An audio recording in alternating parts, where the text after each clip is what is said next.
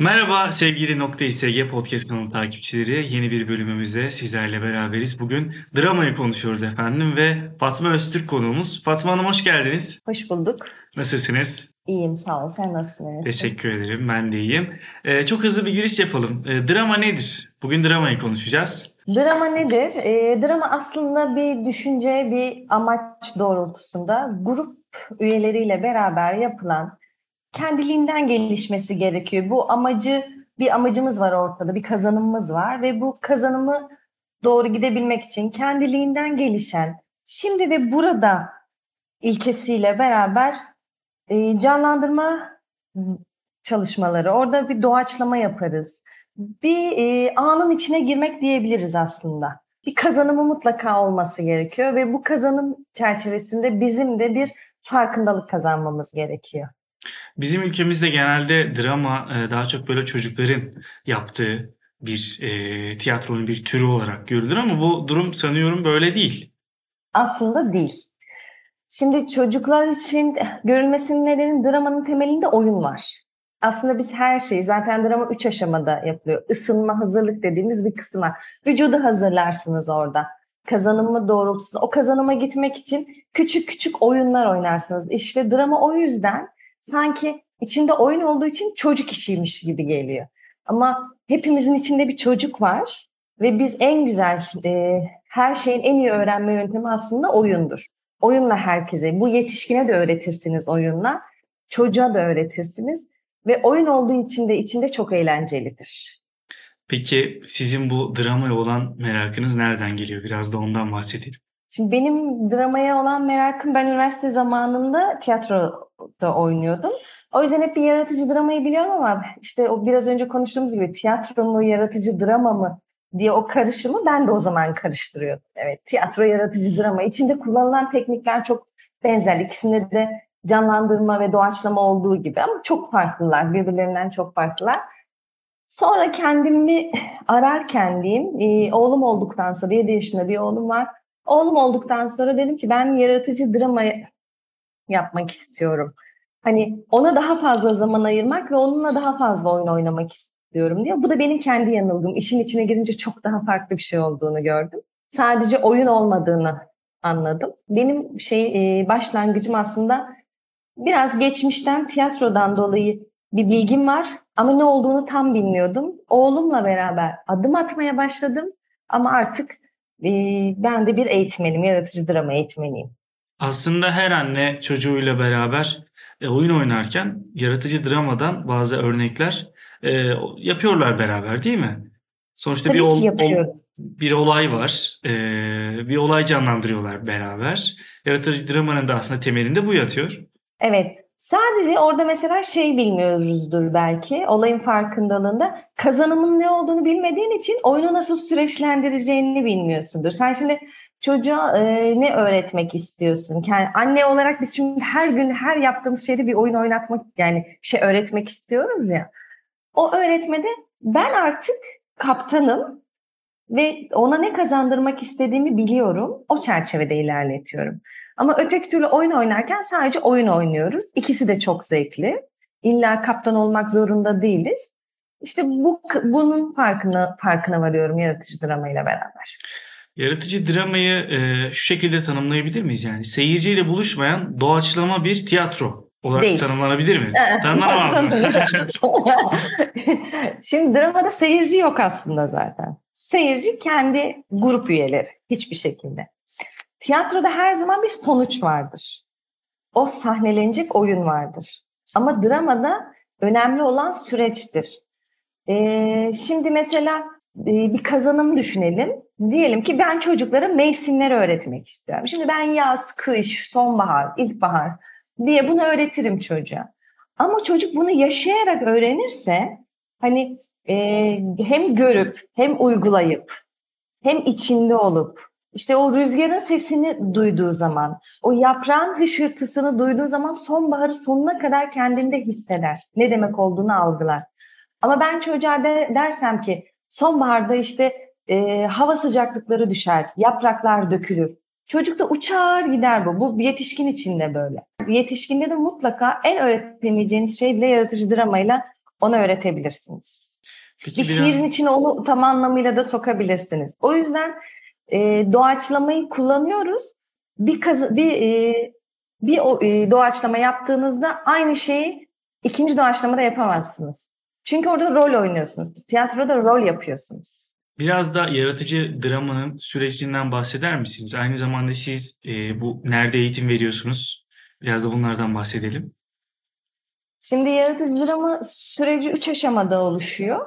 Yani kendi sürecinden bahsediyorsak eğer, önce öyle algı şey yapayım ben.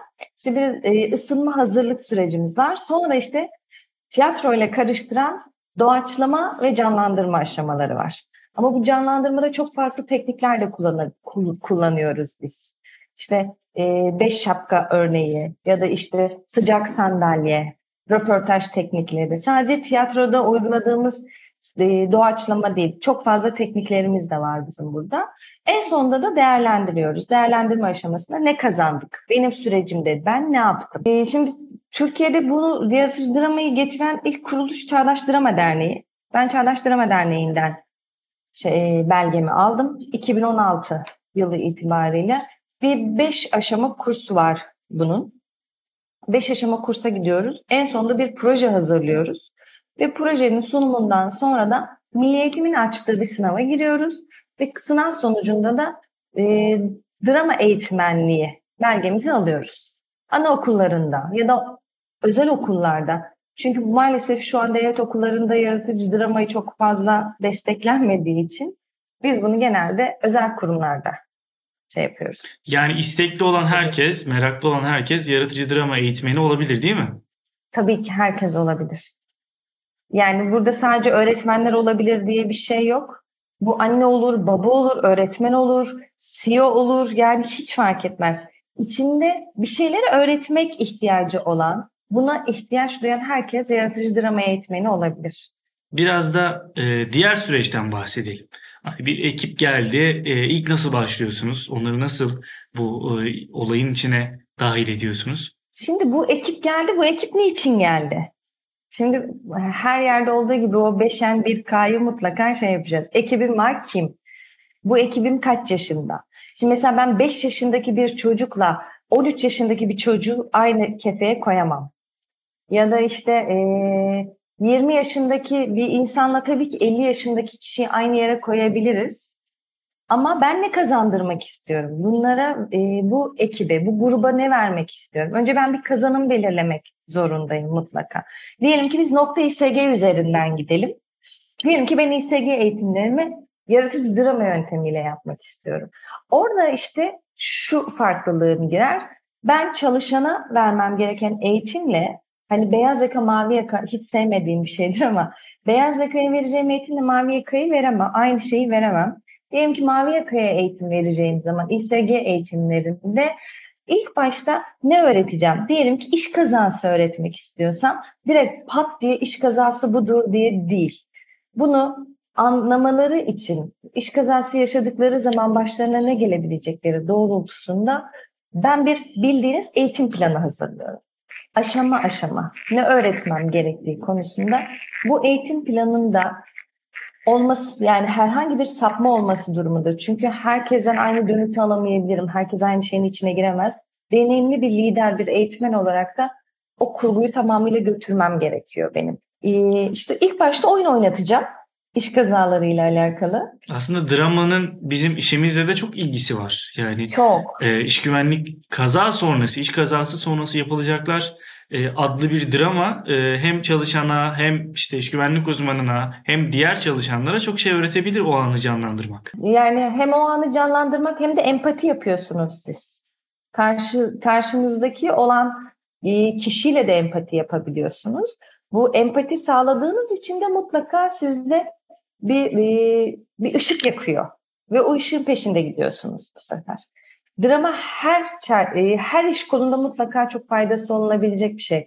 E, forum tiyatro vardır. Ezilenlerin tiyatrosu dediğimiz bir şey. Duymuşsunuzdur belki. Hani orada da mesela e, bu birçok büyük şirketler forum tiyatro ile beraber kendi eğitimlerini de yaparlar. Forum tiyatroda mesela yaratıcı dramanın içerisinde vardır. Bunu uygularız biz de. Çünkü orada da sürekli bir tartışma halindesiniz. Bir şeyleri farkına varma. Bir şeyi nasıl değiştirebilirim? Aslında en önemli şey bu herhalde. Nasıl değiştirebilirim? Cevabı yaratıcı drama içerisinde var. Buradan tüm iş güvenlik uzmanlarımıza o zaman seslenelim. Eğitimlerde mutlaka e, yaratıcı dramayı kendileri de kullansınlar. Kesinlikle kullanmakta çok faydası oluyor gerçekten de. Yani ben kullanıyorum bazı eğitimlerimde ve çok daha farklı sonuçlar aldığımı görüyorum. Kesinlikle. Çünkü şimdi yaratıcı dramanın bazı kazanımları var. Öncelikle e, kişi bir grup çalışması olduğu için bu bir etkin dinleme becerisi gelişiyor. Ondan sonra grup olabilme kavramını anlıyoruz orada. Bireysellikten uzaklaşıyoruz. Bir gruba grubun içinde olmak, ona göre hareket etmek. Nasıl? Onu kavruyor aslında yapanlar. Ee, Kendi de bir şey ekleyebiliyor. O da çok önemli. Kendine ait bir söz hakkı şey yapıyor orada. Yani- Sunuyor. Kendini tanıyor aynı zamanda. e, Kesinlikle. keşfediyor. E, bir de kendine güvenini arttıran da bir şey. Çünkü bir yaratıcılık var işin içerisinde.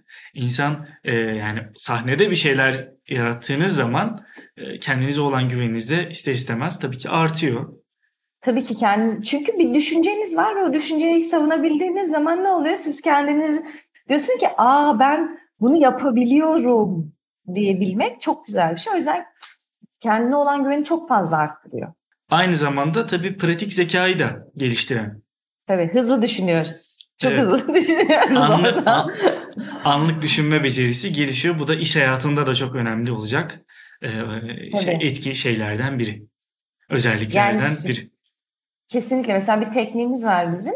Hani e, sendeki rolle bendeki rol aslında çıkış noktası aynı ama birbiriyle çatışma halinde. Ben başka bir şey o kendi rolüme girerken sen bana bambaşka bir çatışma veriyorsun. O an orada benim o kadar hızlı düşünmem gerekiyor ki sana bir cevap verebilmem için. O yüzden de çok hızlı düşünmek zorundasın. Yani aslında dramanın faydalarını hani böyle üç taneyle falan sayam, saymak çok zor. Yani bir eğlence içerisinde kendini yeniden keşfetmek demek çok daha mantıklı herhalde. Biz sanatın her dalıyla ilgilenen insanları e, çok seviyoruz. Şirket olarak da çok seviyoruz. Destekliyoruz. Evet. Sanatın her zaman arkasındayız. Ama e, sanatı ve sanatkarı sevmemizi e, bize öğütleyen biri var. Onun hikayesini anlatacağım şimdi. Eğer hazırsanız. Hazırım dinliyorum merakla. Bir yolculuğa çıkalım. Sizi 1930 yılının Nisan ayına götüreyim. Ee, bu tarihte Muhsin Ertuğrul ve Darül Bedai oyuncuları Ankara turnesindeler. Türk Ocağı binasında Hamlet oynuyorlar. Oyuna Gazi Mustafa Kemal de gelince Ankaralıların tiyatroya olan ilgisi artıyor ve tiyatro 3 gün daha sahneleniyor. Başkentten ayrılmaya hazırlanırken Atatürk kendisini Ankara'da bulunan Marmara Köşkü'ne davet ediyor. Muhsin Ertuğrul dönüşünü iptal ederek arkadaşlarıyla beraber köşke çıkıyorlar. Atatürk Muhsin Ertuğrul'a beyefendi zaten haliniz çok çalışmışsınız. Herhalde tiyatro denen olay bu olsa gerek diyor. Bizden devlet olarak ne istersiniz diye soruyor Muhsin Ertuğrul'a. Muhsin Bey diyor ki efendim maddi olarak çok sıkıntı çekiyoruz. Aldığımız para çok az ve bu parayla geçinmek çok zor. Paraya ihtiyacımız var ancak bu sorunlarımızı çözmez. Efendim evvela konservatuara ihtiyacımız var. Atatürk çağırın paşayı diyor. Başbakan İsmet İnönü geliyor ve gece saat 3. Buyurun paşam beni emretmişsiniz diyor İsmet İnönü. Atatürk çocuklar okul istiyor paşam diyor. Sabaha bırakmak istemiyor Muhsin Ertuğrul'un talebini. Tekrar e, tekrar edeyim gece saat 3.